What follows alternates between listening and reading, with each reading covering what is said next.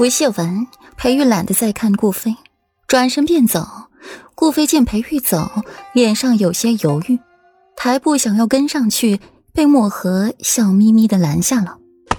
六小姐，世子妃身子有恙，世子爷不喜杀生，为世子妃祈福，六小姐可不要让属下难做。属下手上这剑若是见了血，可是免不了被世子爷责罚的。墨荷一直跟在裴玉身边，颇有威势，任旁人见了墨荷也是要毕恭毕敬的。只要墨荷出现，那裴玉就必然在附近。顾飞身子缩了一下，水眸闪现惊慌，嘴里坚持道：“我只是想知道四姐姐如何了。”六小姐，画虎不成反类犬。墨荷眼睛也是极其毒辣，这打扮不正是模仿世子妃未出阁的模样吗？顾飞站原地，眼睁睁地看着裴玉走远，眼底划过一丝嫉恨。顾飞转身迎上了顾博远的眼神，莫名的安定。姨娘死了，他就只有靠自己了。父亲，姨娘死了，我是四姐姐的孪生妹妹，你不能责罚我，我是四姐姐和顾家唯一联系的纽扣。顾飞用着最无辜的表情说着最带阴谋的话。父亲，女儿今日穿了最艳丽的衣裙，是不是比四姐姐穿起来还要美艳动人？顾飞贪恋地看着自己衣服上漂亮的纹样，金线绣的，在太阳底下熠熠生辉，可美了。顾飞一直不甘心，明明他们是双生子，为何命运如此不同？一个天，一个地。苏轼死的第一天，顾飞穿着艳丽的衣裳勾引了裴玉。苏轼死的第二天，顾飞穿着孝衣跪了一夜祖宗祠堂。苏轼死的第三天，顾飞穿着粉衣在锦园外站了一夜。苏轼死的第四天，顾飞穿着白衣自毁容貌，染红白衣。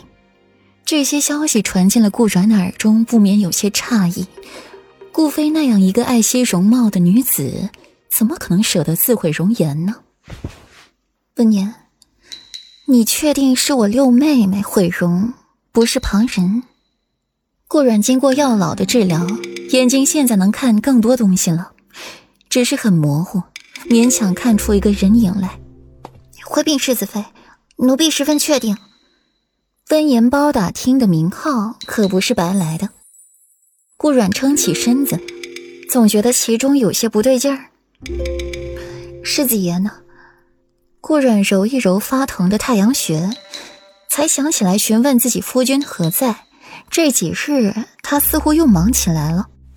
世子妃，世子爷从宫中回来后便一直待在书房。温言给顾阮倒上了一杯茶，递给顾阮。确实，世子爷近日愈发的忙碌了，快年关了，忙的事也多了，北方都开始飘起了小雪。顾阮轻轻点头，打了打哈欠，掀开了毯子，让温言扶自己上床休息。眼睛好了一些，却是愈发的疲惫了。书房里裴玉处理着公务，看到选秀初选名单上的名字，眉心微蹙。东巡3年的选秀之期又到了，就在来年的6月初6。名单有了，人选有了，具体是哪家姑娘却还未定下。只是裴玉唇角微勾，他欧阳家倒是舍得，一下子挑了2名容貌甚佳的女子出来，其中一个还是自己的独生女欧阳丽，再下一个名字是欧阳青云，自己的侄女。一下子送2名欧阳家直系到平城，还是在本世子的地盘上。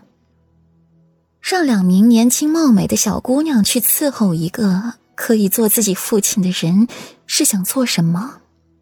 裴玉眸色暗下，继续翻阅着，这名单上竟还有左长安的名字，裴玉刚要提起了捉沙笔，外面就有人报霍尊来了。裴玉挑眉，回平城这一月，他倒还是第一次来寻自己。